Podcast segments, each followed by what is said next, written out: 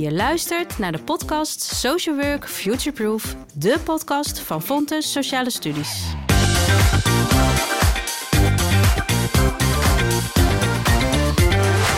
Welkom bij deze aflevering over pleegzorg. Ik ben Dana Veringa en vandaag ga ik in gesprek met Marielle Verhagen en Iris Middendorp over het onderzoek dat zij hebben uitgevoerd in opdracht van de 21 gemeenten in Zuidoost-Brabant. Welkom alle twee. Dankjewel. Een onderzoek naar pleegzorg. Dat heeft natuurlijk een aanleiding gehad. Waarom zijn jullie aan dit onderzoek begonnen? Kunnen jullie daar iets over vertellen?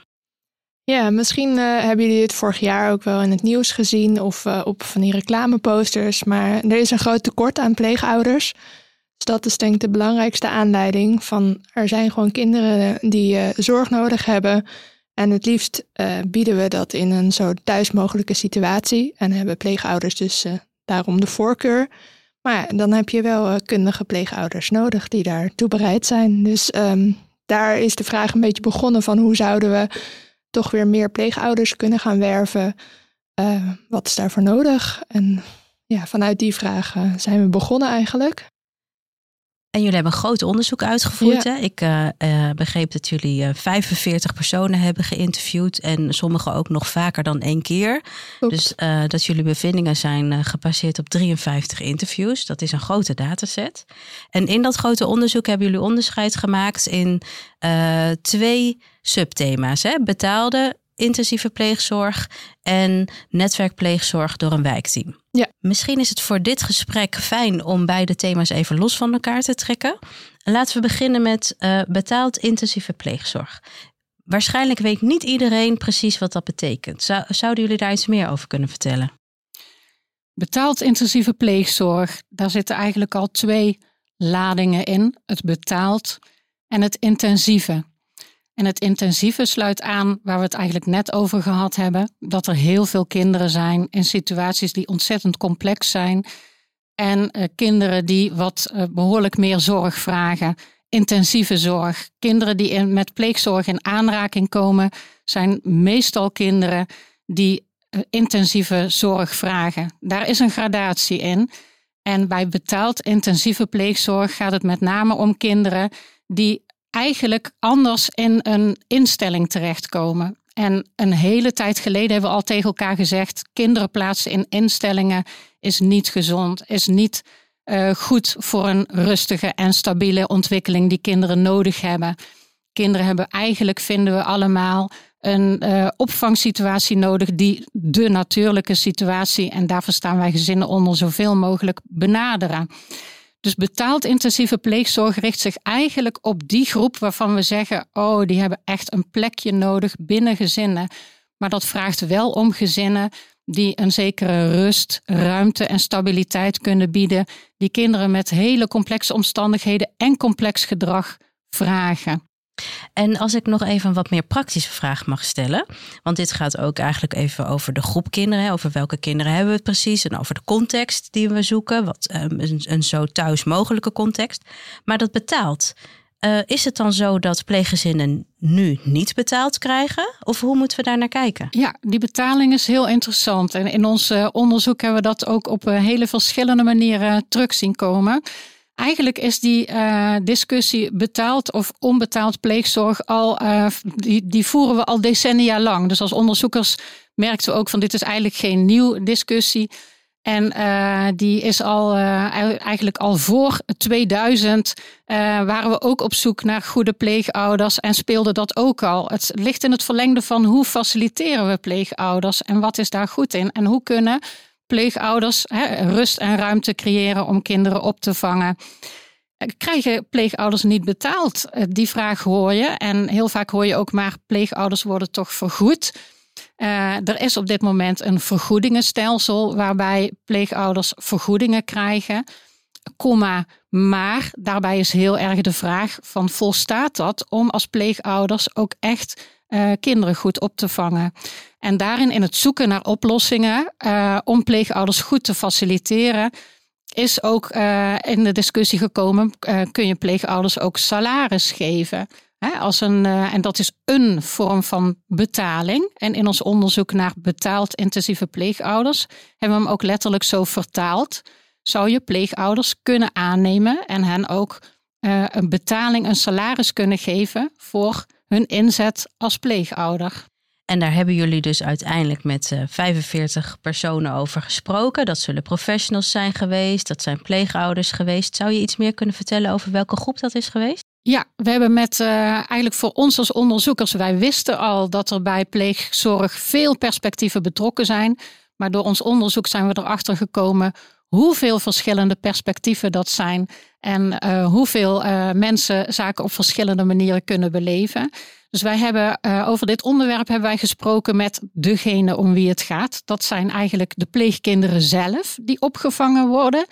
Hoe zien zij dat eigenlijk van hè, door wie ze opgevangen worden? En zou zoiets als betaling, hoe kijken ze daar tegenaan? Maakt dat voor hun verschil uit?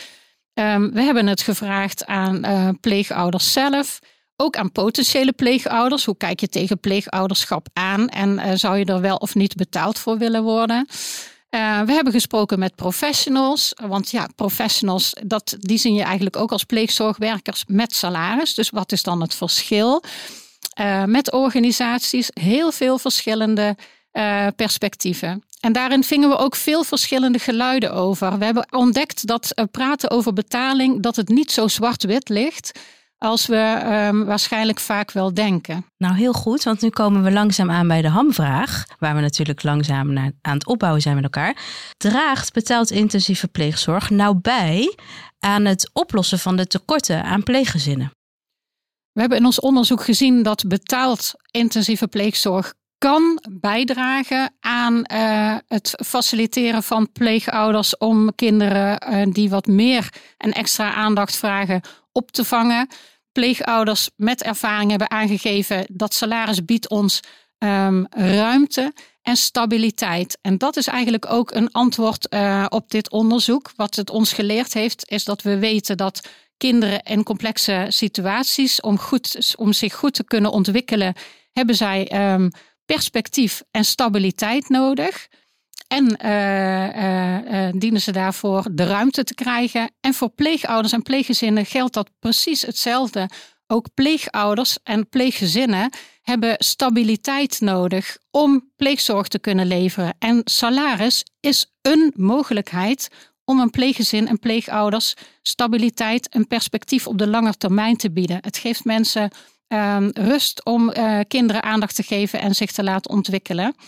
Uh, dus het kan. Maar we hebben gezien dat ons op, uh, onderzoek met name aanleiding heeft gegeven tot de discussie: hoe kun je pleegouders faciliteren om hen die ruimte en die experimenteerruimte en die rust te bieden? En het perspectief dat zij langdurig kunnen investeren in een complex kind. Ja, ja. dus een manier voor rust en stabiliteit. Ja. Dat zeg je mooi. En het tweede thema dat jullie um, nader hebben uitgelicht, dat is netwerkpleegzorg door een wijkteam.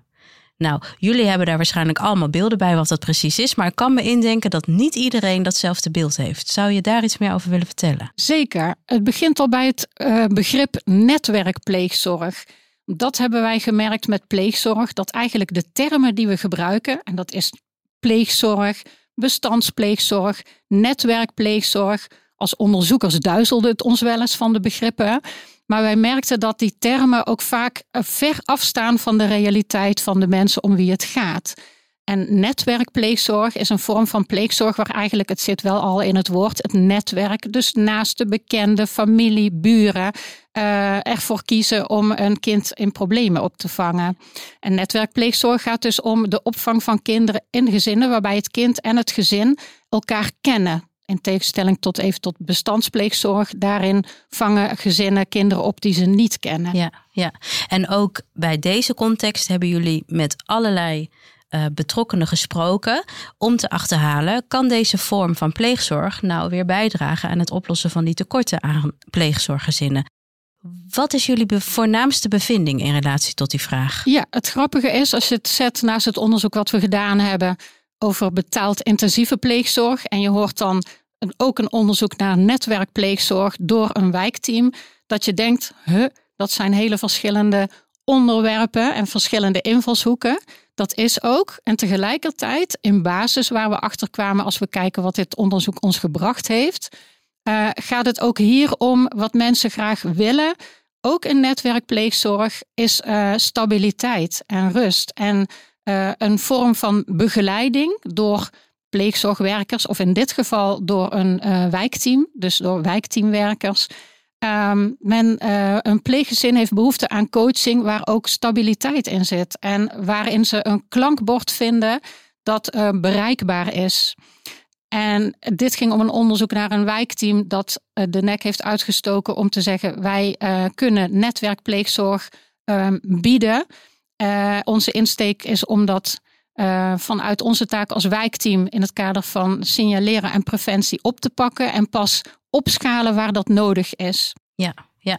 En het mooie aan het onderzoek doen aan een hogeschool is natuurlijk dat wij ook al die inzichten integreren in de onderwijsprogramma's van de toekomstige professionals die of in de reguliere pleegzorg komen te werken of in een wijkteam en misschien met die netwerkpleegzorg aan de gang gaan.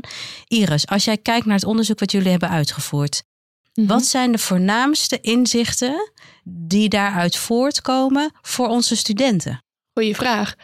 Um, nou, ik denk allereerst dat het echt belangrijk is om bewust te zijn van hoe groot de impact is op het moment dat je uh, als kind bij een ander gezin geplaatst wordt. Dus dat dat niet uh, zomaar is, dat het vaak uh, gepaard gaat met een trauma. En daar moet je dus ook bepaalde kennis van hebben als sociaal werker. Hoe begeleid je daar goed in? Um, ja, ook de juiste afweging in maken. Is dit wel echt nodig? En uh, pleegouders die willen heel graag vanuit een warm hart uh, er zijn voor een kind dat het uh, moeilijk heeft. Maar het is ook heel belangrijk om te beseffen dat een kind dat lang niet altijd wil. een kind zal het liefst toch bij zijn eigen ouders willen opgroeien. Dus daar zit ook een heel groot loyaliteitsconflict. En daar moet je als sociaal werker ook ja, heel vaardig in kunnen zijn om daar goed op in te spelen. En je bewust van zijn dus hè, op een bepaalde manier. Marielle, naast dat er bevindingen uh, vertaald worden naar onderwijsprogramma's, um, resulteert onderzoek ook in handelingskennis voor professionals in de praktijk.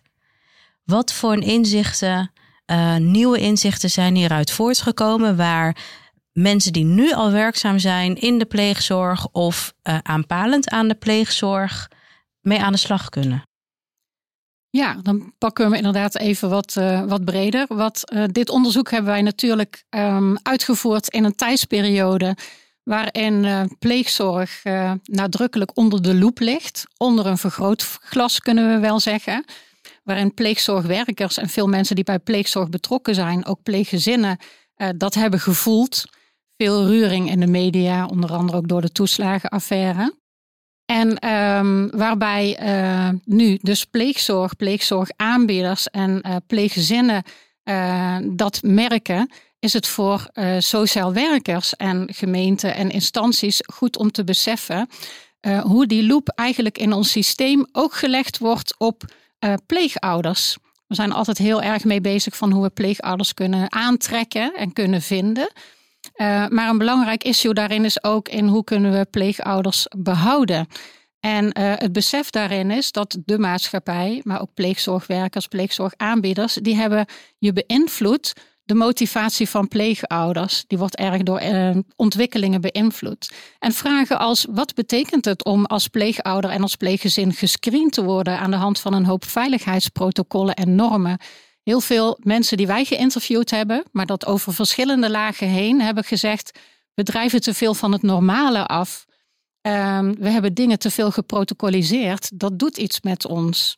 En dat is eigenlijk een blik die deze huidige tijd eigenlijk met name ook een oproep aan ons allemaal op verschillende niveaus. Wat betekent het dat we ons systeem op een bepaalde manier hebben ingericht voor ons als werkers? Uh, want we hebben veel betrokken werkers gesproken die met hart en ziel zich inzetten voor kinderen waarvan ze hopen dat die een fijne plek gaan vinden. En voor pleegouders die hun huis en haard hebben geopend om uh, hun kind zich weer fijn en welkom te laten voelen. Um, ja, wat, dat, dat zet vooral aan tot, tot reflectie. Hoe doen we dingen? En de dialoog met elkaar. Pleegzorgaanbieders, gemeenten, werkers. Vanuit het besef, vanuit de eigen ervaring, maar daarin ook op zoek naar waar ligt onze gedeelde frustratie en hoe kunnen we daar met z'n allen iets mee. Ja, dus jij doet eigenlijk een appel op ons allen om de dialoog over pleegzorg, maar eigenlijk ook over de bredere uh, maatschappelijke context, de context in het sociaal domein, te blijven praten. Om op basis van onze ervaringen te komen tot toekomstbestendige oplossingen. Ja, pleegzorg is van alle tijden en pleegzorg is van ons allemaal. Dank voor dit inspirerende pleidooi. Ik wil jullie heel graag bedanken voor dit inspirerende gesprek.